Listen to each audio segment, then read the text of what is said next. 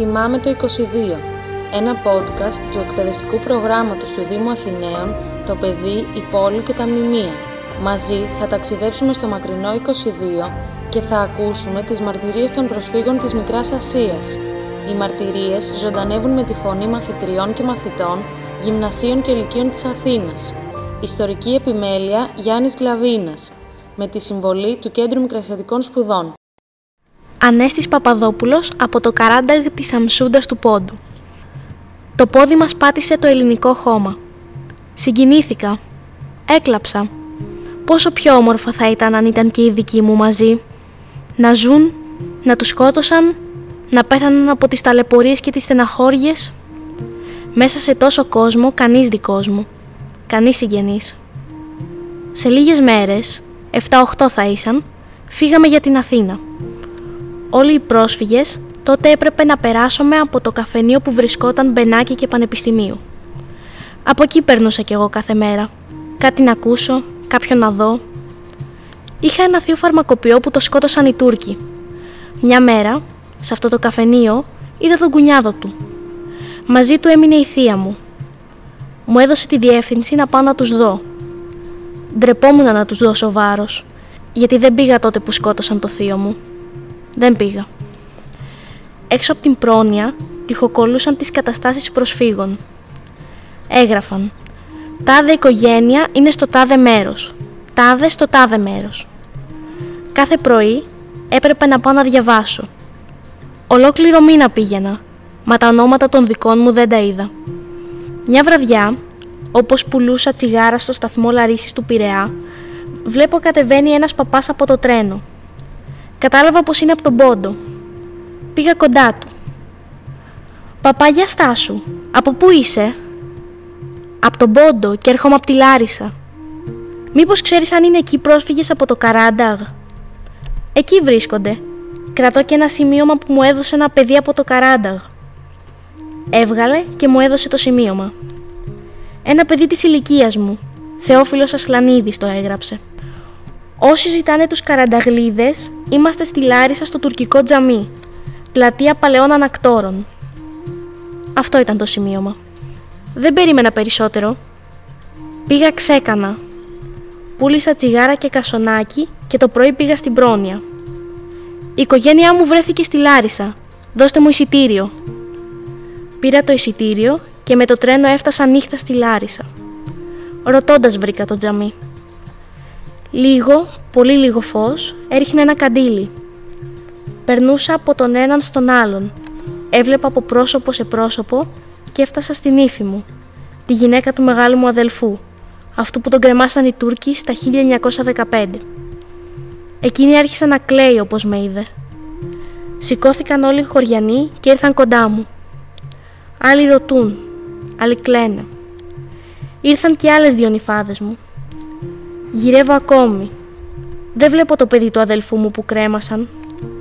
Δεν βλέπω τον πατέρα και τη μητριά μου. Δεν βλέπω την καλομάνα.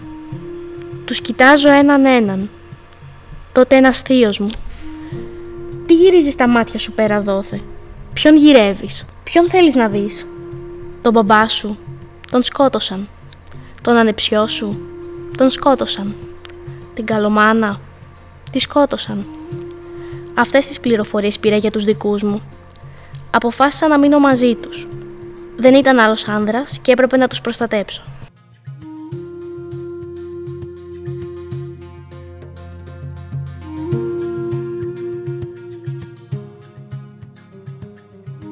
Μαριάνθη Καραμουσά από τον Παγάραση της περιφέρειας Σοκίων. Ένα μήνα μείναμε μέσα στο πλοίο. Νομίζω το όνομά του ήταν Προποντής. Είχαμε αρρώστια επάνω μας και δεν μας θέλανε να βγούμε σε κανένα λιμάνι. Περνούσαμε από τα διάφορα μέρη και μας λέγανε «Εδώ είναι Κάρπαθο, εδώ είναι Πειραιάς» και πουθενά δεν μπορούσαμε να πατήσουμε το πόδι μας. Τελευταία μας βγάλανε στο Ανάπλη. Είχε περάσει η προθεσμία για την αρρώστια. Την άλλη μέρα του φωτός, Ιανουάριο του 1923, πρωτοβγήκαμε στην Ελλάδα. Μόλις βγήκαμε, περιμένανε κυρίες και μας μοιράσανε ψωμιά και τυριά. Την ίδια μέρα μας βάλανε στο τρένο και μας πήγανε στην Τρίπολη. Τις δύο πρώτες βραδιές μείναμε μέσα στην Τρίπολη. κοιμηθήκαμε μέσα στην εκκλησία του Άι Βασίλη. Εκεί ήρθανε και μας είδανε διάφοροι ντόπιοι και μας είπανε άμα θέλουμε δουλειά θα μας βοηθήσουνε. Όπου έβρισκε δουλειά η κάθε γυναίκα πήγαινε. Στα χωράφια, σε σπίτια να υπηρετεί και τα παιδιά μας μπήκαν σε δουλειές. Στο οδοντογιατρού που δούλευα πήρανε τα ονόματα του αντρός μου και του γιού μου και τα δώσανε, ώστε άμα έρθουνε να βρεθούμε. Σιγά σιγά αρχίζανε να γυρίζουν οι εχμάλωτοί μας.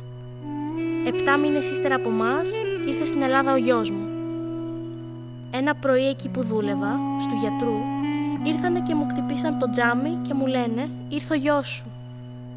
Αυτοί είχαν γράψει και σε αυτούς ειδοποιήσανε. Σε λίγες μέρες ήρθε το παιδί και με βρήκε στην Τρίπολη. Όταν με είδε, δεν με γνώρισε. Μου είπε και εκείνος την ιστορία του και τα βάσανά του, του είπα και εγώ τα πάθη μας. Άμα βγήκε, λέει, στο κερατσίνι, είχε προβιές επάνω του. Στο λιμάνι τον περίμενε ο θείος του, αδελφός μου, και τον πήρε και τον πήγε στην αδελφή μας, την Παρασκευή, που είχε έρθει από τον Μπουγιουκλή τρία χρόνια νωρίτερα από εμάς με τον αδελφό μας τον παπά. Το παιδί ήταν σαν λολό στην αρχή. Τρομάζανε που το βλέπανε. Ύστερα μου τα είπανε όλα. Σιγά σιγά συνέφερε λίγο. Γράψανε στον παπά τον αδελφό μας που έμενε στην Καστοριά και αυτός έστειλε 700 δραχμές. Ο γιος μου ήρθε στην Τρίπολη για να μας πάρει να μείνουμε όλοι στην Αθήνα. Δύο χρόνια ύστερα που φτάσαμε εμείς στην Ελλάδα, ήρθε και μας βρήκε στην κοκκινιά ο άντρας μου.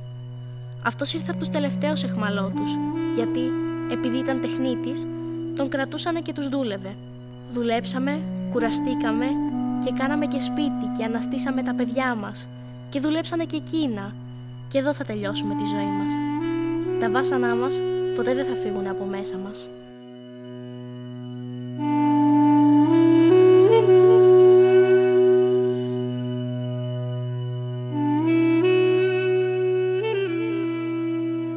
Σωτήρης Τσούλος, από το κιλούκι της περιφέρειας Μιλάσου.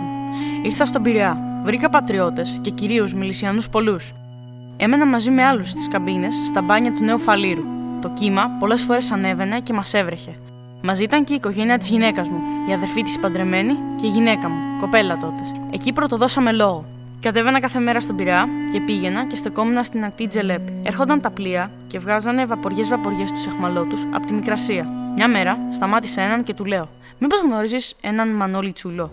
Δεν προλάβαμε άλλο να πούμε και πέσαμε ο ένας στα χέρια του αλλού. Ήταν ο αδερφός μου, ο Μανώλης. Με το πρώτο δεν γνώρισε ο ένας τον άλλο. Τέτοια χάλια και αλλαγή είχαμε και οι δυο μας. Σιγά σιγά μαζευτήκανε όλοι. Ήρθε η μάνα μου και οι αδερφάδες μου από την ΚΟ, ήρθε και άλλος αδερφός μας από την εξορία και όλοι μαζί τα μιλήσαμε και αποφασίσαμε να πάμε στην Κρήτη. Ακούγαμε πως εκεί είναι καλύτερα. Ήταν και άλλοι πατριώτε μας. Πήγαμε Ηράκλειο. Εγώ έπιασα δουλειά χτίστη. Δούλευα πότε στην Κρήτη, πότε στον Πειραιά. Έμεινα από λίγο και στα δύο μέρη. Είχα δοσμένο και το λόγο μου και όλο ερχόμουν στον Πειραιά. Στα 1924 αποφασίσαμε να κάνουμε γάμο. Όλα με βάσανα και με δυσκολίες. Παντευτήκαμε σε μια μικρή παράγκα στο Νέο Φάληρο. Στην ίδια έμενε και η οικογένεια της γυναίκας μου. Χωρίσανε την παράγκα με ένα μπερντέ από κουρέλι και γίνανε δύο σπίτια. Στο δικό μας είχε αποχωρούσε ένα κρεβάτι μονάχα. Ε, σιγά σιγά φτούρισε η δουλειά των χεριών μας και σπίτι αποκτήσαμε και οικόπεδα αποκτήσαμε και κόρες παντρέψαμε. Από το 1928 είμαστε κατεστημένοι εδώ, στην Κοκκινιά.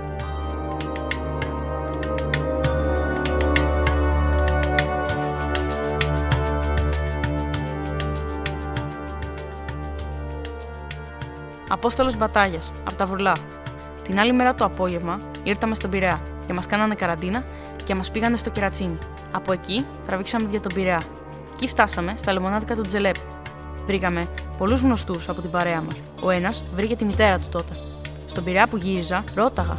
Μου είπε ένας ότι είδε τη μητέρα μου και του είπε ότι τον Απόστολο τον έχουν οι Τούρκοι σκοτώσει. Τον είδε ένας σκοτωμένο και η μάνα μου το πίστεψε. Εκεί, στο σπίτι που πήγαμε, κατά τη μία, να και έρχονται τα δύο αδέρφια μου και δεν είχαν ούτε ιδέα πώς βρισκόμουν στη ζωή. Και η χαρά τους ήταν πολύ μεγάλη και κάτσαμε να φάμε. Εγώ, μόλις εφτιάχθηκα, τράβηξα για τον Πειραιά και έψαχνα να βρω τους πρόσφυγες. Και δεν άργησε να γίνει το θαύμα. Εκεί που γύρισα, βρήκα ένα βουλιωτάκι γνωστό και μου λέει: Εσένα σε έχουν για σκοτωμένο. Σε είδανε σκοτωμένο και η μάνα σου έλεγε που σε είδανε και σε κλαίει. Και πού την είδες, του λέω εγώ.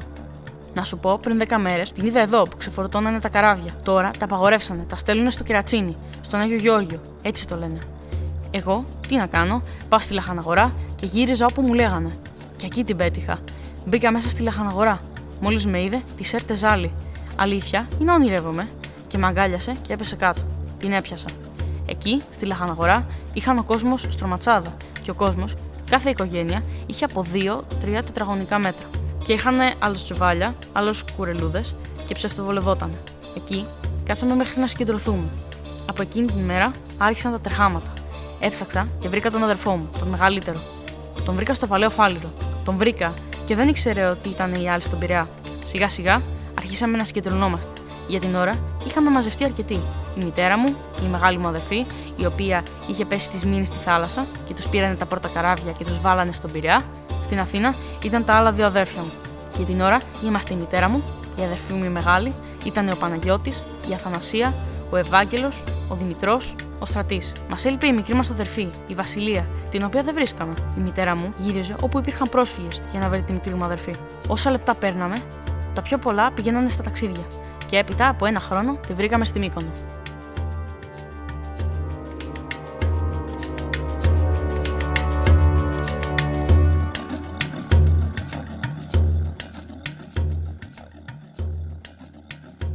Δημήτρης Καρακάσης από το Καραογλαντάχ της επαρχίας Εφέσου. Το πρωί της άλλης μέρας φτάσαμε στον Άγιο Γεώργιο. Φτάνοντας εκεί δεν σκεφτόμασταν τίποτε άλλο παρά μόνον τώρα τις οικογένειές μας, που να βρίσκονται και αν ζούνε. Μόλις άραξε το πλοίο, γέμισε ο κόσμος βάρκες, όπου ήταν γεμάτες μέσα άνδρες και γυναίκες και άκουγες και φωνάζανε μήπως έχεις μυρνιούς και από διάφορα μέρη. Και εκεί χαλούσε ο κόσμος. Έξαφνα ακουγότανε καμιά φωνή. «Άι, ο Κώστας!» και λιποθυμούσαν οι γυναίκες. Τέτοιος εκεί ήτανε καημός καρδιάς. Ακούγω κι εγώ και φωνάζει ένας αν έχει από το χωριό μου. Τρέχω αμέσως και του λέγω «Νίκο, Νίκο, τι γίνεσαι» και άρχισα να κλαίγω. Αυτός μου λέγει «Ποιος είσαι» Του λέγω «Δεν με γνωρίζεις» Λέγει «Όχι» Του καρακάσει ο γιος λέγω «Βρε Δημήτρη εσύ είσαι» Και άρχισε να κλαίγει. Τέλος τον ρωτώ για τους γονείς μου Και μου λέγει ότι είναι όλοι καλά Και θα πάω να τους ειδοποιήσω. Να βγεις μου λέγει στο ρολόγι. Εκεί θα σε περιμένουμε Γίνεται η απολύμανσης και μας δίδουν ρούχα Πήραμε τα ρούχα και μπαίνουμε πάλι στο πλοίο για να μας πάγει στον Πειραιά. Μας λέει ο καπετάνιος ότι θα βγούμε αύριο το πρωί, διότι δεν πήραμε το χαρτί της απολυμάνσεως. Εμείς ακούσαμε έτσι, χαλάσαμε τον κόσμο. Αλλά τίποτα. Δεν έφυγε το πλοίο. Βλέπω εγώ τέσσερις εχμαλώτους και κρυφομιλούν. Εγώ τους παρακολουθώ. Στο πλοίο δίπλα είχε μια βάρκα. Αμέσως ένας-ένας πηδά μέσα στη βάρκα. Πηδώ κι εγώ. Αρπάνε τα κουπιά αυτοί και μπρος. Βλέποντας εμείς ότι θα φτάναμε πολύ αργά στον Πειραιά, διότι ήταν μακριά, κάπου τρεις ώρες, αναγκαστήκαμε να βγούμε σε ένα βουνό κοντά. Πήραμε το βουνό που μας βγάζει σε ένα δρόμο και ο δρόμος σε ένα προσφυγικό συνοικισμό. Εγώ σκεπτόμουν τώρα πού να πάγω για να βρω την οικογένειά μου. Βλέποντας οι πρόσφυγες εχμαλώτους, τρέξανε όλες και μας ρωτούσαν διάφορα έρχεται σε μένα μια γριά και με ρωτούσε. Εγώ τη ρωτώ αν έχει μουσαλίδες σε κανένα μέρος. Μου λέγει να ρωτήσει στα λεμονάδικα. Εκείνο ο τριγκάτσι έχει καφενείο. Εγώ τότε χάρηκα. Προχωρώντας, μας συναντούν άλλοι και μας ρωτούσανε, όπου κατορθώσαμε να φτάσουμε η ώρα 11 στο Πειραιά. Εκεί χωρίσαμε. Ο καθένας πήρε και ένα δρόμο. Εγώ βλέπω ένα στη φύλακα και τον ρωτώ για τα λεμονάδικα. Με παίρνει από το χέρι και με οδηγεί στα λεμονάδικα. Εκεί βλέπω το καφενείο Τριγκάτσι. Μιλώ στον Τριγκάτσι, αλλά πού να με γνωρίσει. Του δίδω γνωρίσματα.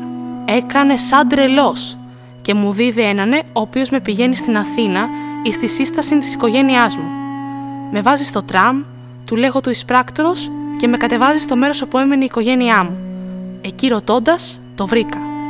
Προχωρώ, μπαίνω μέσα, βλέπω κάπου δέκα γυναίκες και καθόταν στον αυλόγυρο τους ρωτώ αν μένει κανένας καρακάσης εδώ. Μου λένε Μήπως είσαι γιος τους; Λέγω μάλιστα. Μπήχνουν τις φωνές όλες μαζί και κατεβαίνουν όλοι από το σπίτι μας. Με αγκαλιάσανε, άλλες έκλεγαν, άλλες με φιλούσανε. Τέλος αυτά. Δεν μπορώ να τα παραστήσω και σταματώ.